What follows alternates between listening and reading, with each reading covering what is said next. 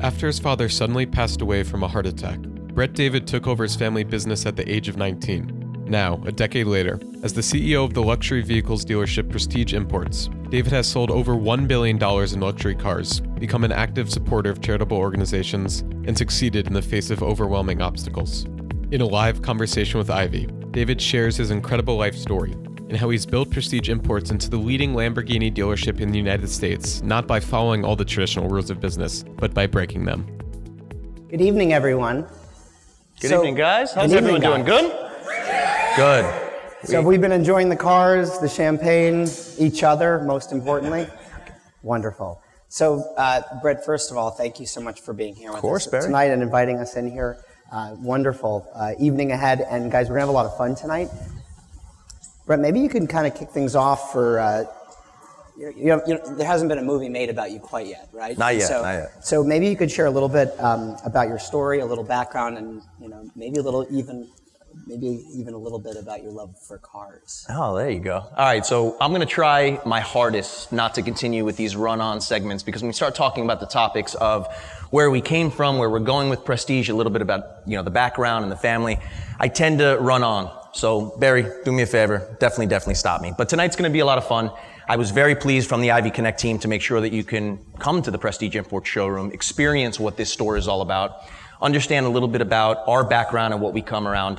One thing that we're going to start this with is having everybody understand that the success of Prestige Imports has nothing to do with one single person like myself. So let's understand that.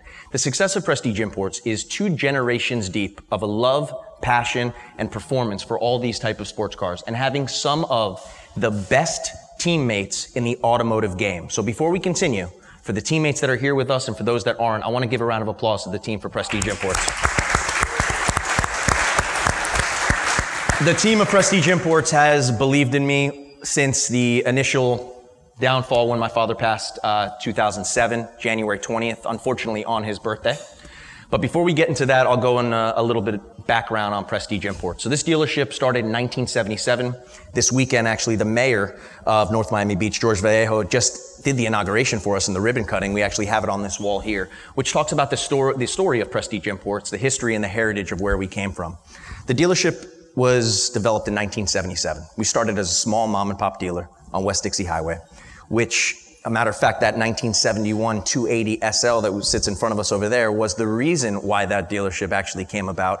Was my father had a first taste of, instead of selling American domestics, had an opportunity to taste what European luxury was all about. So, of course, that car at the time was under $10,000 from his success of selling cars up at a dealership in Philadelphia called Ron Levitz Sells Cream Puffs. Uh, it's, it's a long story. I'll give you a quick snippet of it. Uh, his, he was born in Philadelphia, came from nothing, worked his way up, went into the Marines, got out of the Marines, started selling cars. After these guys would work them tireless hours, day after day, there was an opportunity for him to come down to South Florida. Never being in Miami in the middle of January, Philadelphia is full of snow, comes down, sees palm trees, falls in love with the city and says, guys, I gotta move. We'll fast forward a little bit, a couple years later, has an opportunity to come down to South Florida, brings that 280 SL with him, uh, starts pumping gas at a gas station with his girlfriend at the time, and decides, you know what, instead of pumping gas at a gas station, which by the way, he rented out, it was his gas station, branded, he said, I'm gonna start selling some, some cars. One, two, three, four, five, six cars later, seven cars later, state Florida law is you can only sell up to six vehicles. I think at that point he was probably 20 something deep. A guy by the name of Cassius Clay, also known as Muhammad Ali, pulls up in a black Rolls Royce. And this Rolls Royce pulls up with a gentleman in the front seat by the name of Stephen Muss. Uh, that gentleman was the founder of the Fontainebleau Hotel. They came into the, to the gas station, started pumping gas, got into conversation. The girlfriend came in the office and says, Irv, you're not going to believe this. Who's in the car? Cassius Clay, Muhammad Ali is in the car.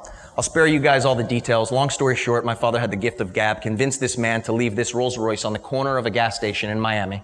Who would have done that today? I have no idea.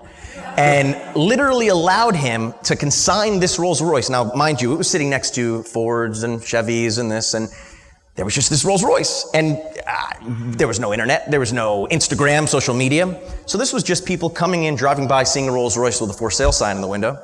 Long story short, he sells the car, calls the team and says, guys, we sold your vehicle, come pick up a check. A week goes by, two weeks goes by, three weeks comes by, and then all of a sudden, Muhammad Ali comes in with, you know, his entourage and says, you know what, Irv, I never thought you were going to do it, ever. I never thought you'd be able to sell this vehicle. I don't know why I believed you. But the guys locally knew you. They said they, you know, you were a good guy. You had the station for a long time. But from this moment forward, you got the taste.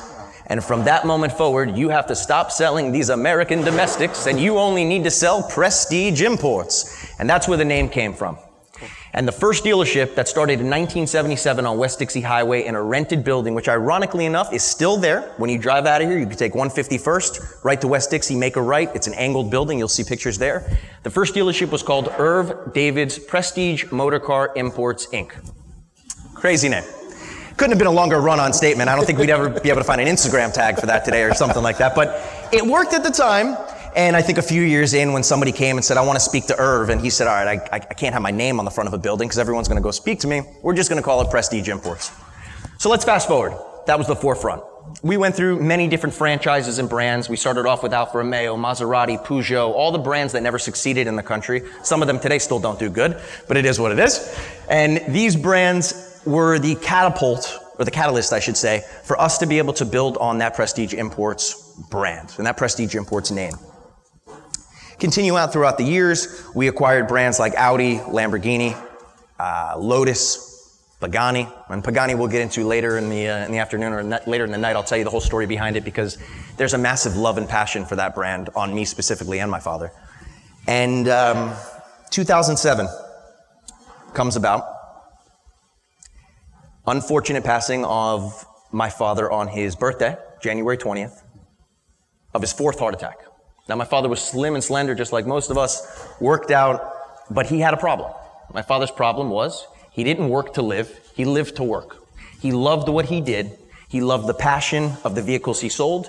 He loved the, the different customers we met throughout the years. He loved the city that we lived in. This was a guy that would miss certain family gatherings, some dinners that me and my sister, and by the way, my sister's here in the third row, so give a round of applause to Brooke. Hello.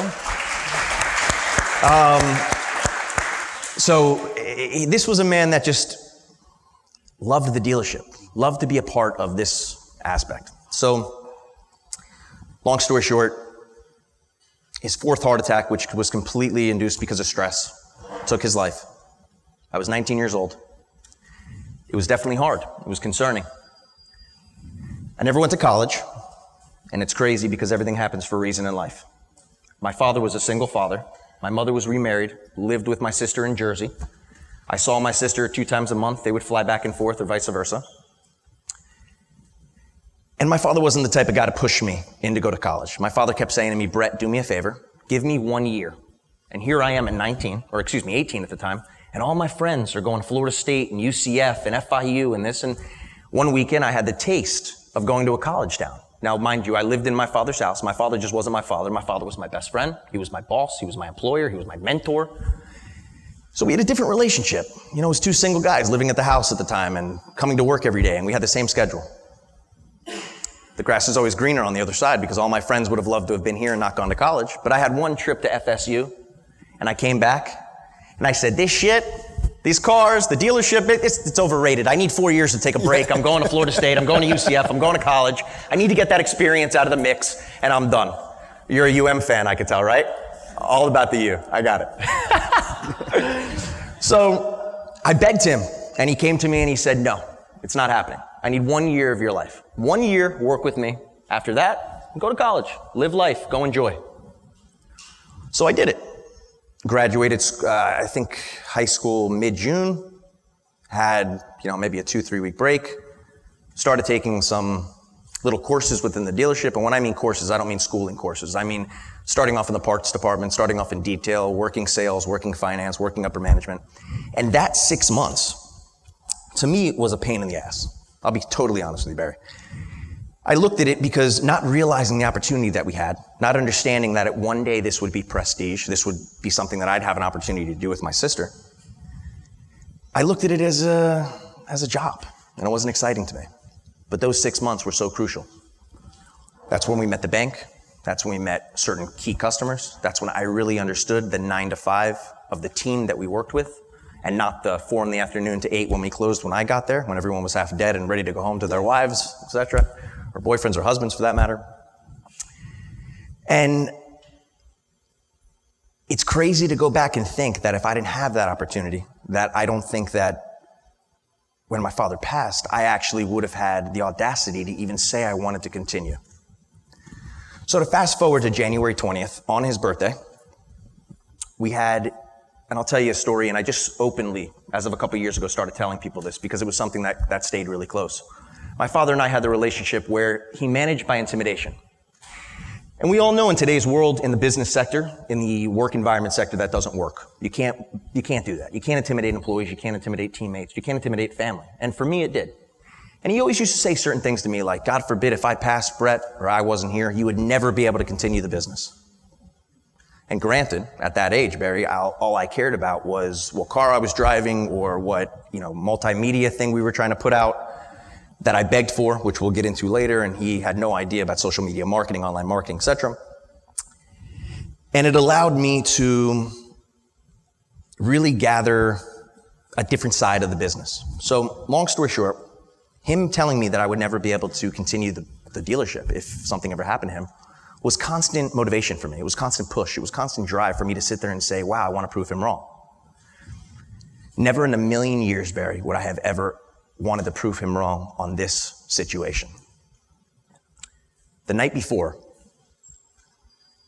our constant battle would always be because my buddies, my friends, my girlfriend at the time, they lived life as kids. They were 18, 19, 20 years old. They were enjoying themselves. They were having fun. And meanwhile, I was here in sales meetings and developing products in the back and worrying about aftermarket sales and all this craziness that I wanted to do everything else but work at the dealership.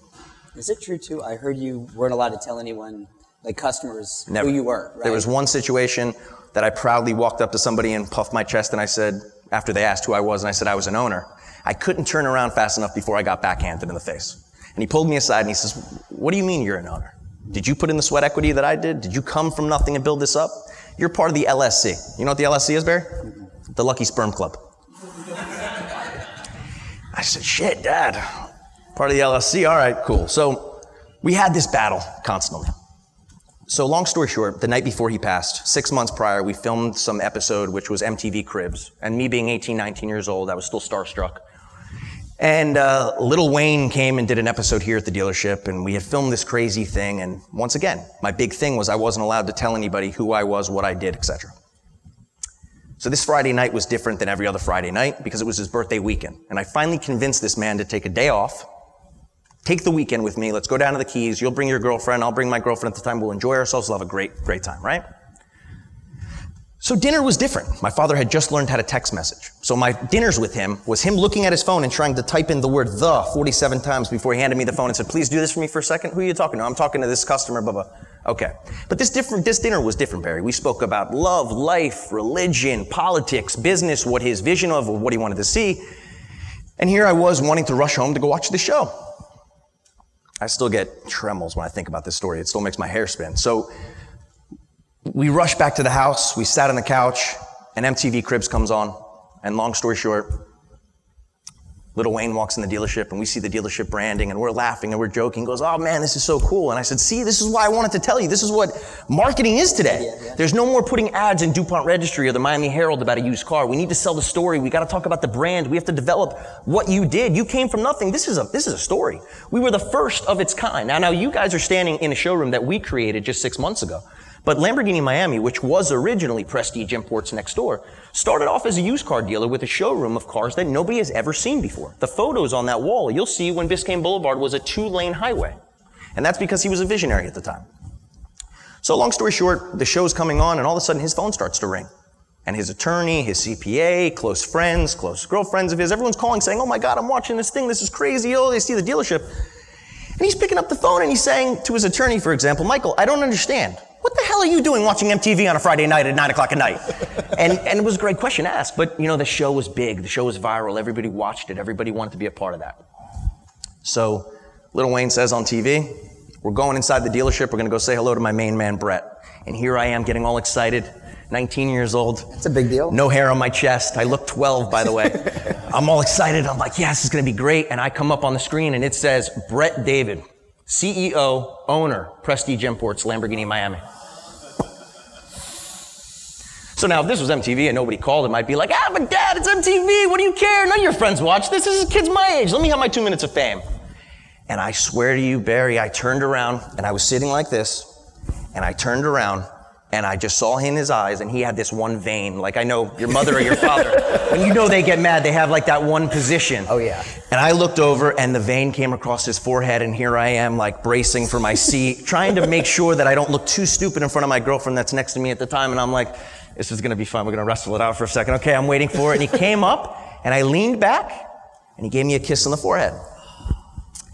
And as he gave me a kiss on the forehead, he said, You see, kid, the reason why I ask you to work so hard and be at the dealership and do these things is so you can have pride of ownership one day and possibly if the time, if you're ready and the time is right, you'll be able to say that, that you're an owner.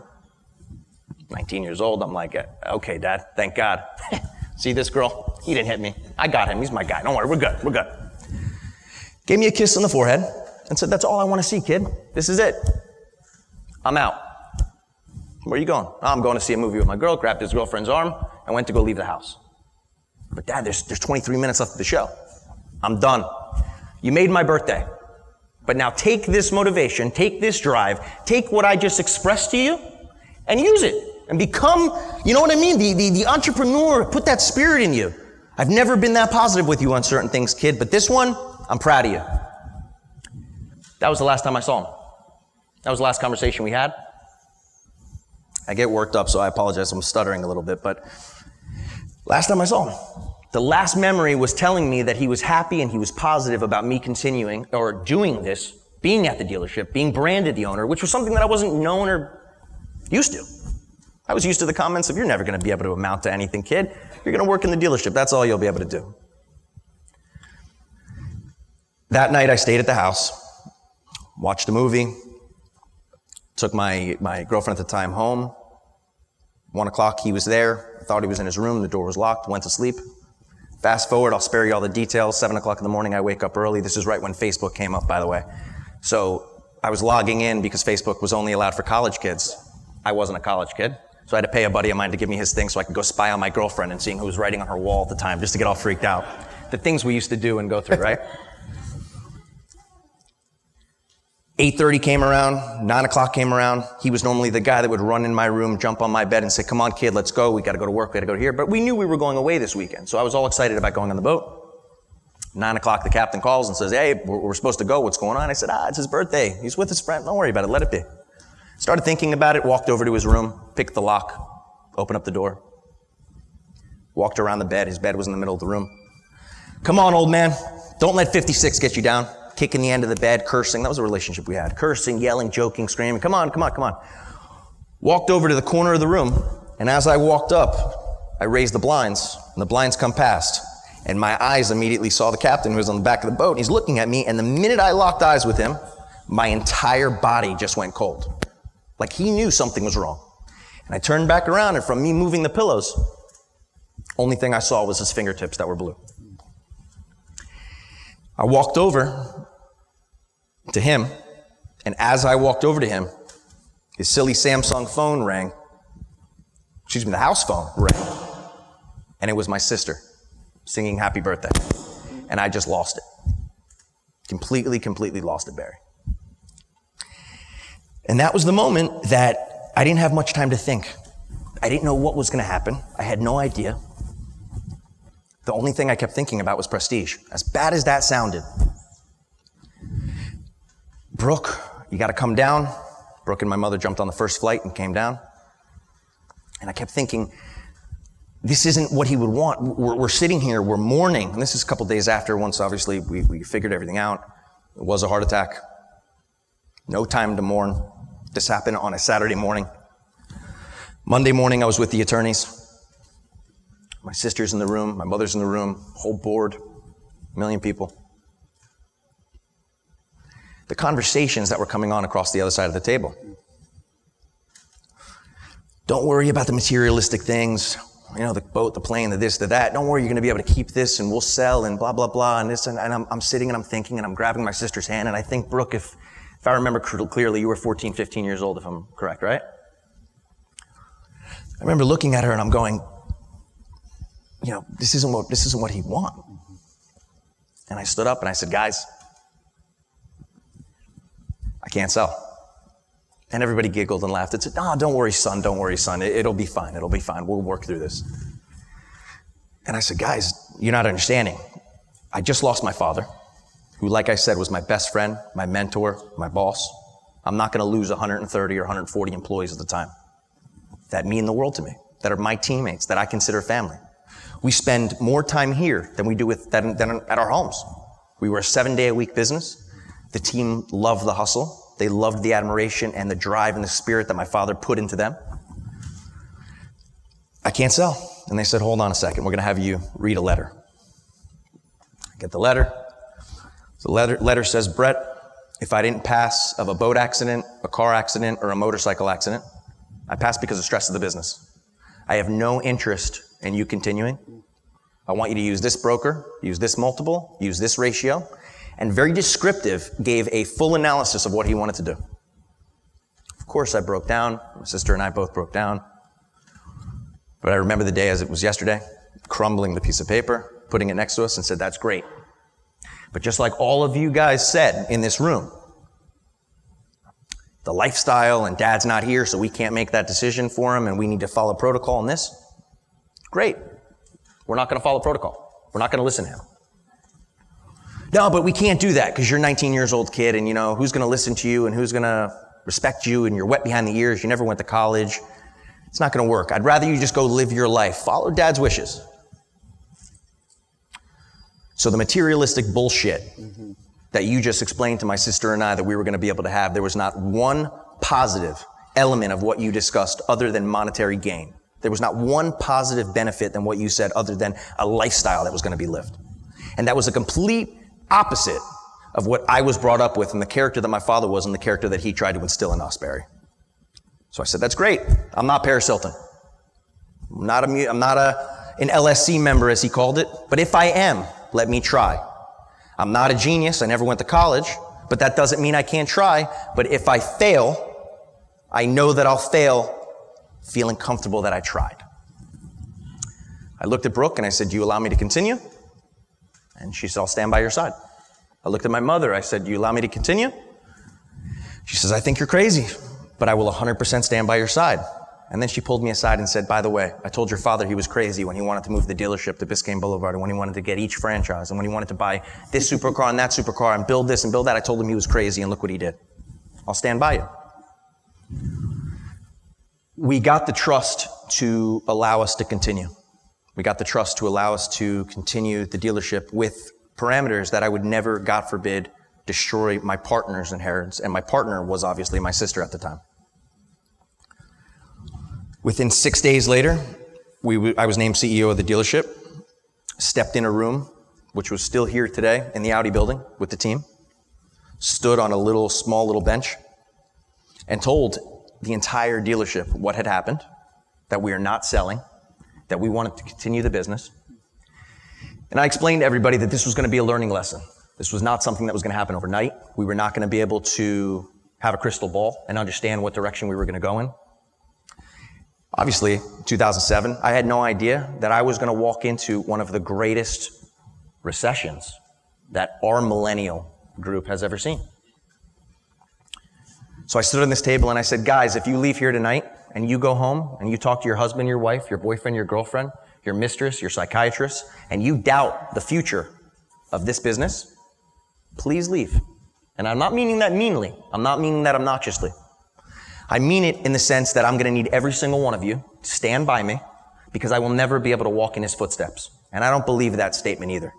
But with all of you guys helping me, I will make mistakes, good and bad. We will all grow. But with everybody's help, I'll be able to walk next to his footsteps. Six days later, seven days later, excuse me, we were in the dealership as a CEO of Prestige with the best team that believed in me. Not one person left that day. Everybody stood with me. Everybody believed this 19 year old punk was going to be able to continue. These people had families on the line.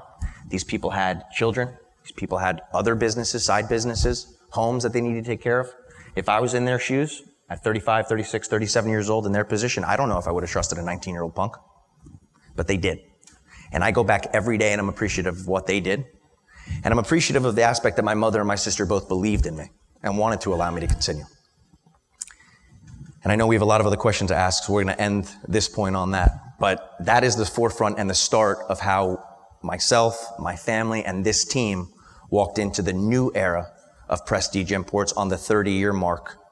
And 11 years later, this January, the month we're in, look how far we've grown.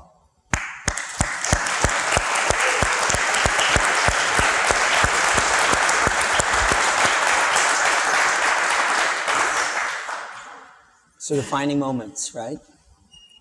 So you're literally a teenager and you're faced with this reality check on whether or not to continue the family business or not. Just real quickly, man. I mean, getting real. I mean, every founder, myself included, we have doubts. I mean, when you're 19 or I, mean, I can't even imagine. So can you just talk a little bit about what was going on at the time? I 100% had doubts. I could never sit here and lie to you and say that I didn't have sleepless nights. I didn't have a support system around me because I'll spare you guys the details, but the elements of monetary gain throw a lot of turmoil in families. So immediately I had lost not just my father, but lost pretty much my entire immediate family. And my sister and my mother was living in Jersey at the time. So when the dust settled, and a week later or two weeks later, when everything was out, I found myself at my house, living by myself, no family around us, and I had the support system of incredible friends. And my incredible friends at the time were really, who, by the way, are still my closest core group today. And it's ironic, I'm still friends with the kids I've been friends with since I was three, four years old. Um, they were the guide, they were the psychiatry for me when I would go home and talk to them and was very concerned about the future and said, What did I just do? I, I have to look after my sister, and I'm being selfish. I had those doubts, Barry. Don't kid yourself wrong. I had those doubts to the point that I said I made the wrong mistake and how can I go back and I fix it? But I always knew that at the end of the day, there was a reason why he said what he said that night to me. I knew there was a reason why he had worked so hard and tried to instill this character trait of hard work in me. And I never wanted to allow it to fail. And I never wanted to have that dissolve. Yeah. So yeah, to answer your question, man, I had a hundred percent, I had sleepless nights. I had massive concerns, but I never allowed it to get in the way of knowing that if I failed, at least I tried. Exactly. And with those failures, there will always come success. and there will always come learning lessons. I'm going to tell you one quick thing. Please. There was, there was a, a meeting that I sat into, and this was something, there's iconic points in your life that come about when you listen. People tell you things and they'll resonate in your head for years to come. I was sitting in a meeting with my, with, uh, with my father and a couple big people of the board. We were trying to bring on a president of the company. And he sat down and he was interviewing this, this individual. And I could tell the interview was going great. I saw my father's body language. I saw everybody in the room, the banter going back and forth. Everything was perfect. And he said, you know, before we conclude, I have one question to ask you. Did you ever fail in business? And I'll never forget the guy. He had a little gold pinky ring and he puffs up his chest and he says, fail in business. I don't fail in business. I've never failed in business. Are you crazy? And, we, and I, I swear to God, Barry, he stood up and he goes, that's the answer I was looking for, man. Thank you very much. Have a great day. Guy kind of got up and said, you know, I, don't mean to be rude. Was this a good thing, a bad thing? Is this a great exit? Do I leave at this queue? You know, am I good? And he goes, no, this was great. He goes, okay, so should I come back for the follow-up interview? And he says, absolutely not. what do you mean? Everybody fails in business in once, at least once. And it's true. We all do. No matter what it is. If it's the first job, if it's second job, if it's a task that our employer at the time gives us, whatever the situation may be. We fail at one point and it makes us stronger and builds character for the next issue, obstacle, hurdle we have to overcome. You're not for me. Because at some point you're going to fail and it's not going to be under my token, under my watch, and I don't want to be your teacher. Have a great day. So anyway, that resonated with me, Barry, to a larger point that all the failures that we have, it pushes me forward. Every mistake that I've ever made, it pushes me forward. It makes me look at the next step. It makes me look at, great, I'll learn from that mistake. How can we go off and how can we veer to do something better, different, so we make sure that doesn't happen again? Got it. And growing up in the family business, I mean, you obviously observed a lot of things that your dad no doubt did incredibly well to establish the foundation that you've now taken to transform into what you have, right? What were some of the lessons that I mean you learned from him and also how did that kind of shape, you know, how you put your imprint on everything that you've been so successful doing? You know, I think that and remind me to answer the question about success because I'm going to tell you about that. Yeah. Okay. The the difference of what he did was I learned from him on how to be passionate for something that you loved mm-hmm. and how to make something that you love your job. Because, you know, we see these Instagram memes and these Instagram mentors, and they're all great. I think it's good. It's positive motivation. It's quite silly though at some, at some point. But there's certain things that are said that really makes you think. And if you do something you love, you won't work a day in your life. Well, that's not necessarily true. It is if you're blessed enough to be a surfer and get paid your passion surfing and get paid multi-million dollar sponsorship deals. That's great, but that's one in a trillion. Watching my father's passion and his love for what he did and determination to succeed and determination to be part of the small few that came from nothing, went across all hurdles and boundaries and tried to become something. At the time, I didn't understand that.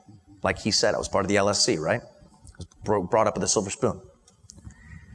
But understanding where he came from and what he was about and understanding the story made me realize that that needed to be my work ethic. But I didn't realize that, unfortunately, until he passed. I didn't realize everything that he tried to teach me, Barry. Every conversation that we had plays a massive role today in the way that I am with my team, with myself, with my family, and the way that I operate the business. But I didn't understand any of that until he passed. Mm-hmm. And every day, including today, I'm still learning. So the, the, the drive and the entrepreneurship to be there is great, right? What I didn't like was that I was the kid that would walk behind him and the customers and I would listen to the customers speak. And at that point, we were a small mom and pop store. We weren't doing the public company numbers that we're doing. We were doing, are doing. We weren't doing those elements. And I watched him create the sale. And it was all about the art of the sale. And after the sale was closed, while the customer walked out of the dealership and those tires hit the asphalt, he did everything he could to monetize the dollar amount right then and there. And I realized that at the time, that wasn't the way to make customers for life. That wasn't a way to build a business. Quick story. Gentleman walks in the office. I was inside my father's office doing homework at the time shorter Asian gentleman came in and bought a Countach in 1989. This is, of course, when Miami's cocaine cowboys days was going through the roof. There was no internet. We had one white 1989 Countach in the showroom, and we would sell it as one of one. And the minute that that car would sell, we had five more in the back that we'd pull right in and say, this car is one of one. And he came inside, and by the way, let me just tell you, at the time, the increase of dollar amounts, Countaches were selling for about $200,000 because of what had happened with the hype and lack of inventory. These cars were going for 900, a million dollars. So you could t- talk about the over sticker that these vehicles were all going for. Long story short, guy walks in, walks uh, in the office and says, Brett, I want you to meet somebody. This is Jack Now. Jack Now came in, bought that Countach. You remember the one with the interior?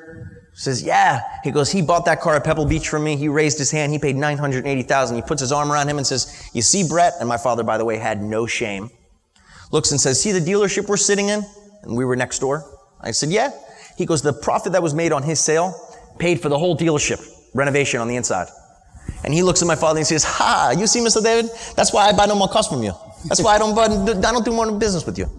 And I remember hearing that. I'm saying, wow, great. So the profit was made there, but there's no long-term, long-standing relationship. And this guy obviously has bought in 30, 40, 50, 60, 100 more cars since this happened. So making customers for life and making sure that we are ladies and gentlemen, serving ladies and gentlemen became my concept. Making sure that it wasn't about the art of the sale and not becoming salesmen, but becoming brand ambassadors. Building our element that he had created of an amazing staple brand of prestige imports on Biscayne Boulevard, which at the time was a two lane highway, and realizing that the automotive industry was going to change. The element of the World Wide Web, your reputation was only as big as a keyboard. There were blogs coming out talking about good and positive feedback of what had happened in the car world. And there was ideas for me on a free platform to build content to get these vehicles out there and become talked about, become exposed. So sticking to his DNA and passion of prestige imports and what our brand stood for, of being Miami's premier supercar dealer, with adding my little Salt Bae touch, and I shouldn't say my, the team's Salt Bae touch on making sure that we had the right seasoning and pizzazz to take prestige imports to the next level. It's, it's crazy to see, but we just try to be very different than the way a regular dealership operates, but yet still try to be the same prestige imports that started in 1977 with the vehicles we sell, the location that we're in, and the passion and heritage that runs in our veins. And, and, that, and those deep relationships, and frankly, a lot of that magic has been working beautifully. So maybe you can share, I mean, a, a little bit of a timeline. You've had tremendous success, and there's probably some key milestones that stand out that you're most proud of. So maybe you can share a little bit of that with us. You know, there's definitely, let's talk about uh, the, the key successes on certain things. So when 2007, when dad passed, the economy was thriving. Everything was going great. We all remember those times in the real estate market, stock market, everything was up. And in 2008, we get hit with some of the worst recession that our generation has ever seen. I had stores open, stores closed. We built Lamborghini Palm Beach.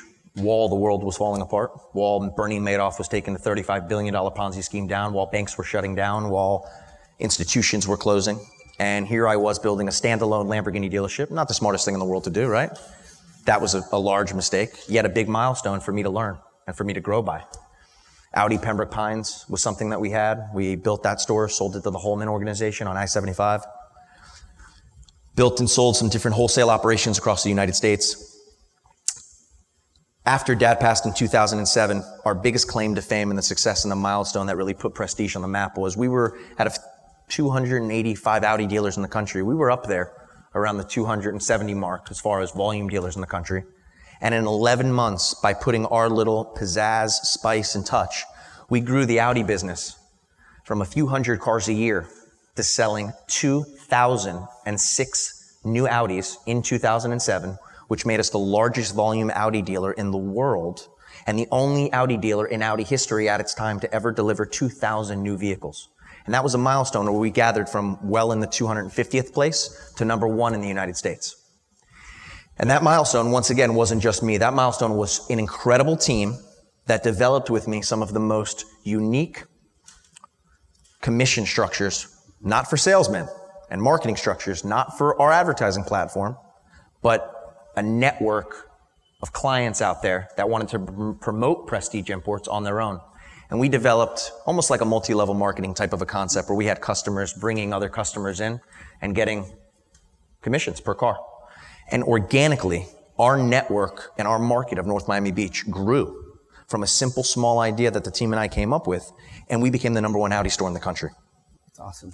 We were number one out of the, the nine years I was in play as CEO. We were number one for five out of those nine years. We built Lamborghini Palm Beach, built and sold that to Holland Automotive Group, middle of the recession. Uh, Prestige Audi, of course, is the one I just mentioned. Our big milestone with that is, as most of you know, in 2015, we took Prestige Audi public for the largest Audi sale in North American history. We uh, Can you share how much the, uh, the liquidity event was? The it was a it was a great great number. It was well in excess of, of 80 million dollars. It was the largest standalone Audi sale in history. This was a franchise that was purchased for five thousand dollars at the time, and I think it was 94, 95. Forgot the wall. We, when we were talking about that earlier, by the way, from one founder or another, I, I said, I don't know whether I should, you know, celebrate with you or hug you so you can cry on my shoulder. There's oh, a, oh, let there, me, I mean, these are huge risks, right? I mean, that's the reality. Let me, let, let me also yeah, tell please, you that the, the, truth is that at this, the point of selling Audi, it was, a, it was a, a hurdle for me to overcome because we had built that store and I was all about never selling anything. The stores I sold in the middle of the recession, like Audi Pembroke Pines and Lamborghini Palm Beach, were all for me to recapitalize and exchange my debt to equity compared to the assets we had and the cash flow we had coming in.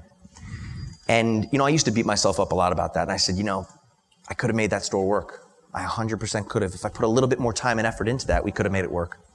And then I go back and I think of the brands that had to be bailed out from the US government, larger financial institutions that closed, private equities and hedge funds. And I know that there was larger organizations out there that had tough hurdles with me. So it couldn't have just been me. But the growth and the learning lesson from that experience, I think, built some of the, the basic foundation and character basis that I carry with me today. But on the Audi sale, it was different. So on the Audi sale, it was an exciting time. This was something that was not courted. This came to us. It was the perfect deal at the right time, at the right multiple that would have allowed foundation to be built for my family and I. And at the most important thing, gave me the freedom to follow my passion, which always was automotive sales, but wasn't necessarily always in the volume business. It was in this. It was in curating some of the world's most incredible performance and hypercars in one location and being able to deliver a passion and be able to deliver a dream and making every experience for customers different when they came in and bought their car. And it was a fantastic thing for me, but it was such a difficult moment that many of you may know. I actually canceled the deal at the 11th hour. Because as everybody was sitting and saying, wow, this is incredible. You're going to sell your Audi store and walk away with X. This is great. Oh my God, you should be so proud and thrilled. Barry, I swear on my father's grave, and you could ask my sister, I would spend sleepless nights pacing and saying, What did I do? What did I do? I sold the, this is not what I believe in. Selling the business that he, he died for, this is completely against what I've preached. And I ended up getting myself into a lawsuit about it. And I ended up saying I'm not going forward with the deal. Hence, there was definitely a little bit of a concern based on a multiple and n numbers. The group that we did the deal with eight months later throughout the suit was the most incredible team to work with. They're a Texas-based group called Group One Automotive. They're the third largest automotive group in the country. We ended up making good. We shook hands, continued the deal. When I realized that the dealership wasn't the, wasn't the identifier, the Audi franchise specifically wasn't the identifier of what my father's legacy was built of, or what I believed in. It was the Prestige Imports name, and that was something we were keeping. The property that we retained was all of the original property that we, we had, had configured and consolidated over the years. And I realized that this was one of those obstacles, those hurdles, those concerns I needed to overcome. To be honest with you, Barry, this was one of those fears. The fear of thinking that I was going to lose the identity of being the number one Audi dealer and the fear of thinking, what am I going to do next? This was a $155, 156 million dollar store in revenue with a great net earnings. How are we going to replace that? So with such a positive of great liquidity and oh my God, this is genius. Let's go pop champagne. The following day, I sat there and I felt good. The day after that, I felt okay. Monday morning, when I walked back into work, the one thing I, I, I missed the most was I missed the team. I missed my group of core guys that I trained and we developed and we built processes together. We went through every hurdle and obstacle and we overcame it. We worked together as a team and we were one of the only stores in the country that had almost no turnaround in key employees because we built the team. And once again, I'll never forget when the group came in and looked at our financial statement and said, wow, your employee compensation is percentages away of where you should be. And I asked, where'd you get that from? That was an NADA standard, National Automobile Dealer Association standard. And they said, yeah, this is what we build. We know this. I build teams. I build a family. And that's what we have next door. So you can go and nick, pick, and choose a million different aspects of what's wrong with it, but don't ever question about what we take care of our team with and how we treat our employees. That's awesome. So that's what I missed. And that was a hurdle of fear that I had to overcome. And it was the best thing we ever did. And I look back at it, and it grew me as a human. But I have to tell you that that was definitely a scary point in my life of thinking, what's next? Yep. And I think that that team, that love, that extends beyond. I mean, based on our conversation, that extends way beyond even just the dealership, right? I mean, you're you're in a very privileged position to do a lot of good in the community as well. And so, maybe you can share a little bit about, you know, one of the charitable, you know, charitable, you know, engagements that you're involved in, and it'd be great also for everyone to you know, check in. I mean, we have a pretty amazing Ivy community, and you know, perhaps we can get behind it as well. I'm sure. You know, looking at the different charities in the world, we live in South Florida. We're all invited to some of these great galas. We all get dressed up. We have the horrible steak on the plate that they give us that's cold because it's a 500 person dinner. You know those events? Maybe okay, great. The ones we share, the social media posts, they're all fantastic and we love the support and it's all amazing. So I'll spare you the longer story, but a local organization came to us and said, and by the way, we've always been big in the community for certain things, but my focus has always been children. My focus has always been the kids that were plagued with certain diseases, cancers, that you sit there and you scratch your head and you think, what did this child do in a previous life to be plagued with that element of sickness at this young age? That is plagued with the element of having their life taken from them before they turn 10. That was always something that stuck a place in my heart. So an organization came to us and said, we want you to be the title sponsor, Brett. Great, let's do it. It's going to be $50,000. Cool. What do we get? Told us about the branding and the marketing and the people that were going to be there, but the element was all about a scavenger hunt in the city, about driving our fancy cars and being paired up with a celebrity and going around the city and coming back and that night having this beautiful gala done at the Eden Rock by a very well-known chef and hosted by another very well-known celebrity. And I said, wow, that sounds great.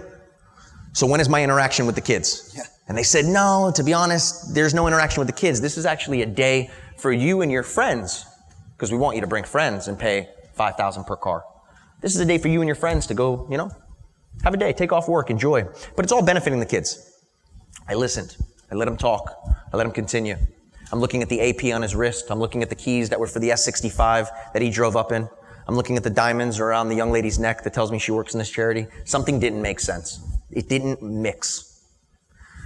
So then I started becoming, excuse my French, an asshole. Because when I felt that I was being taken advantage of and I felt that this whole thing was about children, and meanwhile I had no interaction with children, what is this for? This is for me? I'm going to pay this to go do. So tell me more. How much you paying the Eden Rock to have this event there? Uh, we can't get into that as the stuttering occurred. How much you paying that very well-known female celebrity to come and be the host of the event? Because I know that young lady and she doesn't do it for free. Now all of a sudden there's uncomfortableness. After beating this down, I found out that 19% of the earnings of this charitable foundation went to the children. And when I say children, went to the hospitals, and the centers that are all for cancer research and developing all these great medical treatments, which is fantastic. And I'm not against giving money and donations for the research, for the charitable donations for different hospitals and cancer research facility. But that money today doesn't go to a child that's sitting in a hospital fighting with chemo, knowing mentally, maybe if they're under 10, they don't understand what they're fighting. But let's talk about the 17 year old kid that's cognizant enough to realize that when the doctor comes in and says you have five months left, that million dollar check, which by the way, you can bet your ass, Barry, that was something I did. I went to Joe DiMaggio. I bought a Publishers Clearinghouse check and I wanted to prove a point. I went to a young man named Michael and I sat in front of him and I gave him a million dollar check and I said, congratulations. This kid was four months terminal. Four months. Looked at me, looked at the check, looked at his mom, looked at the doctor, looked at me, looked at the check, looked at his, and he did this three, four times. and he looks down at me, 17 years old, and says, what am I going to do with this? Yeah. And I said, wow, exactly my thoughts was exactly what I needed to put into play. So I sat down with my sister and I said, this is crazy. There's a lot of money being raised every year for these great foundations, but there is nothing that is for the children of today fighting the cause that we know, unfortunately enough, are never going to have the opportunity to seek that treatment that that endowment's going for. We need to do something for the children of today. All right, Brett, what do you want to do? And me and Brooke talked and we said, you know, what's one of the craziest things that we realize? that people come to the dealership or to the house and they see and they love and this. And she goes, cars. I said, it's true. One of our admission statements at the dealership here is we do not have ropes around our vehicles. We have no sign outside that says no indoor photography. These are pieces of metal. They have leather insides. We allow children, old, young, old men, old women, etc., to come, sit, touch, feel, be around the cars. Because these are pieces of metal, these are replaceable. Lives aren't. But everybody looks at a Lamborghini as that mythical creature right. that we see on South Beach and get two seconds as it flies by you, and maybe you have enough time to take your cell phone out and take a picture. We want to allow these kids to become race car drivers for the day. So we created Ride to Revive, which we deliver, deliver miles of smiles on the road to recovery. We gather children fighting the disease, their siblings, their friends, their family, and we curate a track event at Homestead International Speedway where the city of Homestead has actually made in a proclamation calling it Ride to Revive Day. And we allow these children to touch, feel, sit in, drive, put the windows down and the top down, put air in their face, feel the exhilaration of the turns, of the sudden acceleration, of the sudden braking. Let them feel what V12, 550 horsepower feels like driving a Lamborghini and mix and mingle outside of the hospital setting that they're so accustomed to because this just became their life—a Four or five months fighting chemo and knowing that that day might not come for them to ever have a chance to purchase or drive in a Lamborghini again. So Ride to Revive was developed not about money, although we are raising capital from some of our customers to be involved to deliver this event to children. This is for the children. This isn't a gala event with nice shiny suits and pictures for us to go have fun and realize that we think we're doing a good deed. No, this is directly specifically for the children. And one of the biggest elements of Ride to Revive is making sure that the community, the customers, everybody came together and worked on this cause and, and realized that the children that they were helping today were children that were actually needing this. And it wasn't monetary. It was our time. It was the vehicles. It was an experience around the track, something that they've never had an opportunity to do before. That's what it was about, Ride to Revive. So when's your next event and how can we get more involved? Great question. And our next event is this Sunday Awesome. at Homestead International Speedway. My sister, my mother, the team uh, from Ride to Revive, Carmel, everybody's been working diligently to make sure that this event was put on. We have over 60 drivers in the mix to make sure that, and by the way, they're all customers of ours that wanted to be a part of this. We have over 100 volunteers that are going to come, and we have close to 100 children with about 55 to 60 terminal with their siblings coming to the track to experience this day. And I encourage any of you guys that want to be a part, anybody from the Ivy League or any one of your friends from the community that want to be a part of Ride to Revive, I encourage all of you to get involved. So what's the, the website? RideToRevive.org. Okay. Uh, Camilla is here. She could raise her hand, and the young lady in black, we can reach out to Camilla. She'll give you the information for our organization, for some of the people that work within. Of course, my mother, my sister as well. So you can connect with them via email and let them know you want to be a part of it and come out.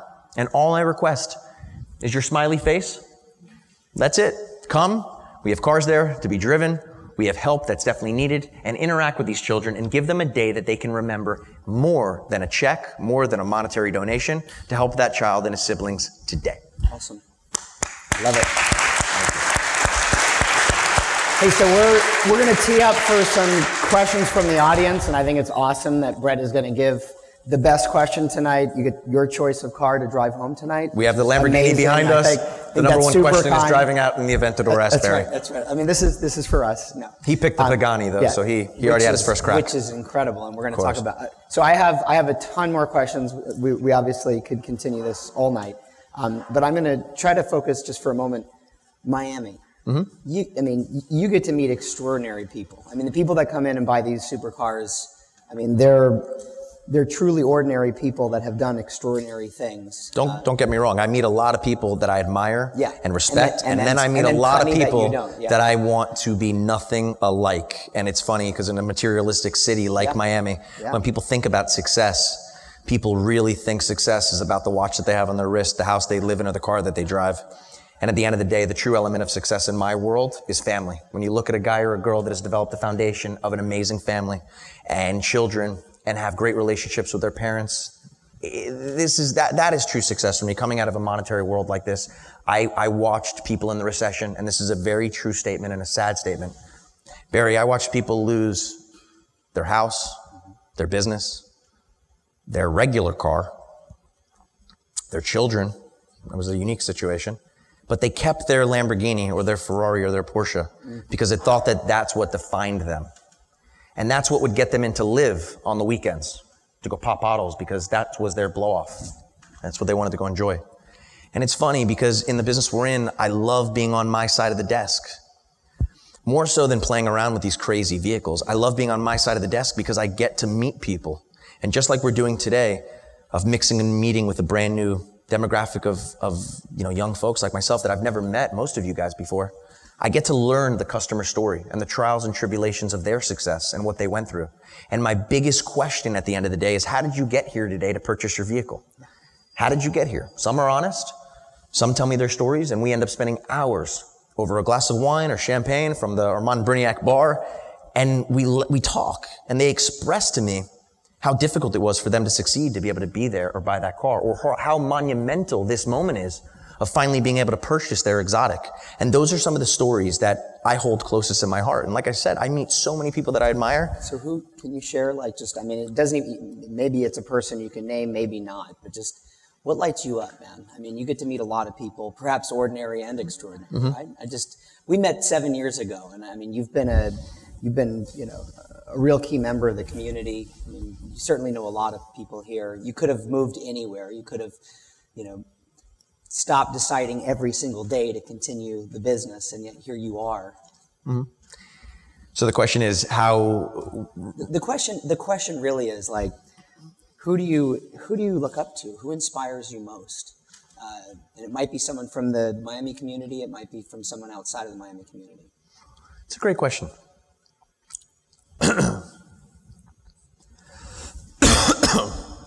I'd be lying. Water. water I'd be lying if I said one person. there you go Be totally lying if I said one person. yeah Totally. I think I definitely look up to. we're spinning it's like the car it's awesome you want to do it Hold on, there you let's go. do it awesome There we go. I need the moonlight. All right.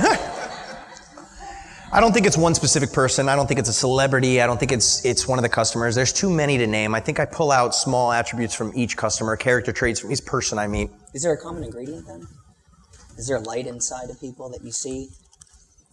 It's it really comes down to the person's character. Yeah. And in the business that we're in, I've been able to read that very deeply, very quick. And to me, it comes down to family. It comes down to the, the way that I see this person talk and communicate with their wife, with their children, because for me, I came from a broken home, and I, I mean that in a very good way. I don't mean that in a bad way. My parents got divorced. They had a great amicable divorce. It, it definitely tore my family apart. My mother fell in love a couple years after they passed, um, married an incredible individual, but his business was up in New Jersey, so unfortunately she had to relocate. It separated my sister and myself. I watched my father be the young, you know, playboy at the time, and I had to be the guy that watched it. And those were all great things. Look, business was good, materialistic things were there, but we, my father was missing something, and my father was missing family, and of course he had me and my sister. But my father chased something that, in my opinion, wasn't there. He couldn't develop that one family element and, and the way of breaking up with my mother was something that I think he always regretted. My mother as well always regretted. It was something that deep down inside I felt like they were both in love. So but the one attribute that I always look for in somebody is the family that they have and the relationship that they have with, with you know, the people around them. Like I said, business elements and your determination and drive will be there. But business will come and go. Monetary gain will come and go. All of these things that are around us can easily be taken and in the recession, I watched people on the up, and then I watched people on the down. And the conceptual idea of never following and always leading and always being the person that can step outside of the mold and try to be different than everybody else was always the people that I admired. Because it was the people that when they were told no, it was a very simple fuck you. That's what it comes down to. When it's uh, you can't do this, it's a no, I can. And those were the people that the minute I meet them, I feel that, I see that, I understand that, and that, that energy draws to me. So that's a, it's definitely a big push, but I, I can't say it's one specific person that I admire because there's a lot of them. Yeah, I mean, uh, there's a lot of messages in there, but the one that really lands with me the most is that relationships are true richness. I mean, that's the true wealth. Uh, certainly, a lot of people that have hit a lot of different milestones in their life look back and say it's that, that's really what matters the most. In a world that we live in of social media today where we all want the next best thing and you could be in a great relationship, you could have a great business, you could have an amazing family, but the grass is always greener on the other side yeah. is it's it's really a shame in today's world. Yeah. So once again, I want to thank Ivy for making sure all of you guys can come out. Matt Brooks, Alchemy, our incredible team. I, I can't thank you guys enough. All right, so thank you. Give a round of applause. That's our show for this week. Thanks again for tuning in to the Ivy Podcast by Ivy, the Social University. We are the grad school for life, and our mission is to spark world changing collaborations by introducing you to the most inspiring people, ideas, and experiences in the world. Check us out at ivy.com for life changing advice and gatherings, and the foremost thought leaders shaping our world today. For more information about the Ivy community, and to find out about events happening near you, visit ivy.com and email us via membership at ivy.com. Dream big and stay inspired.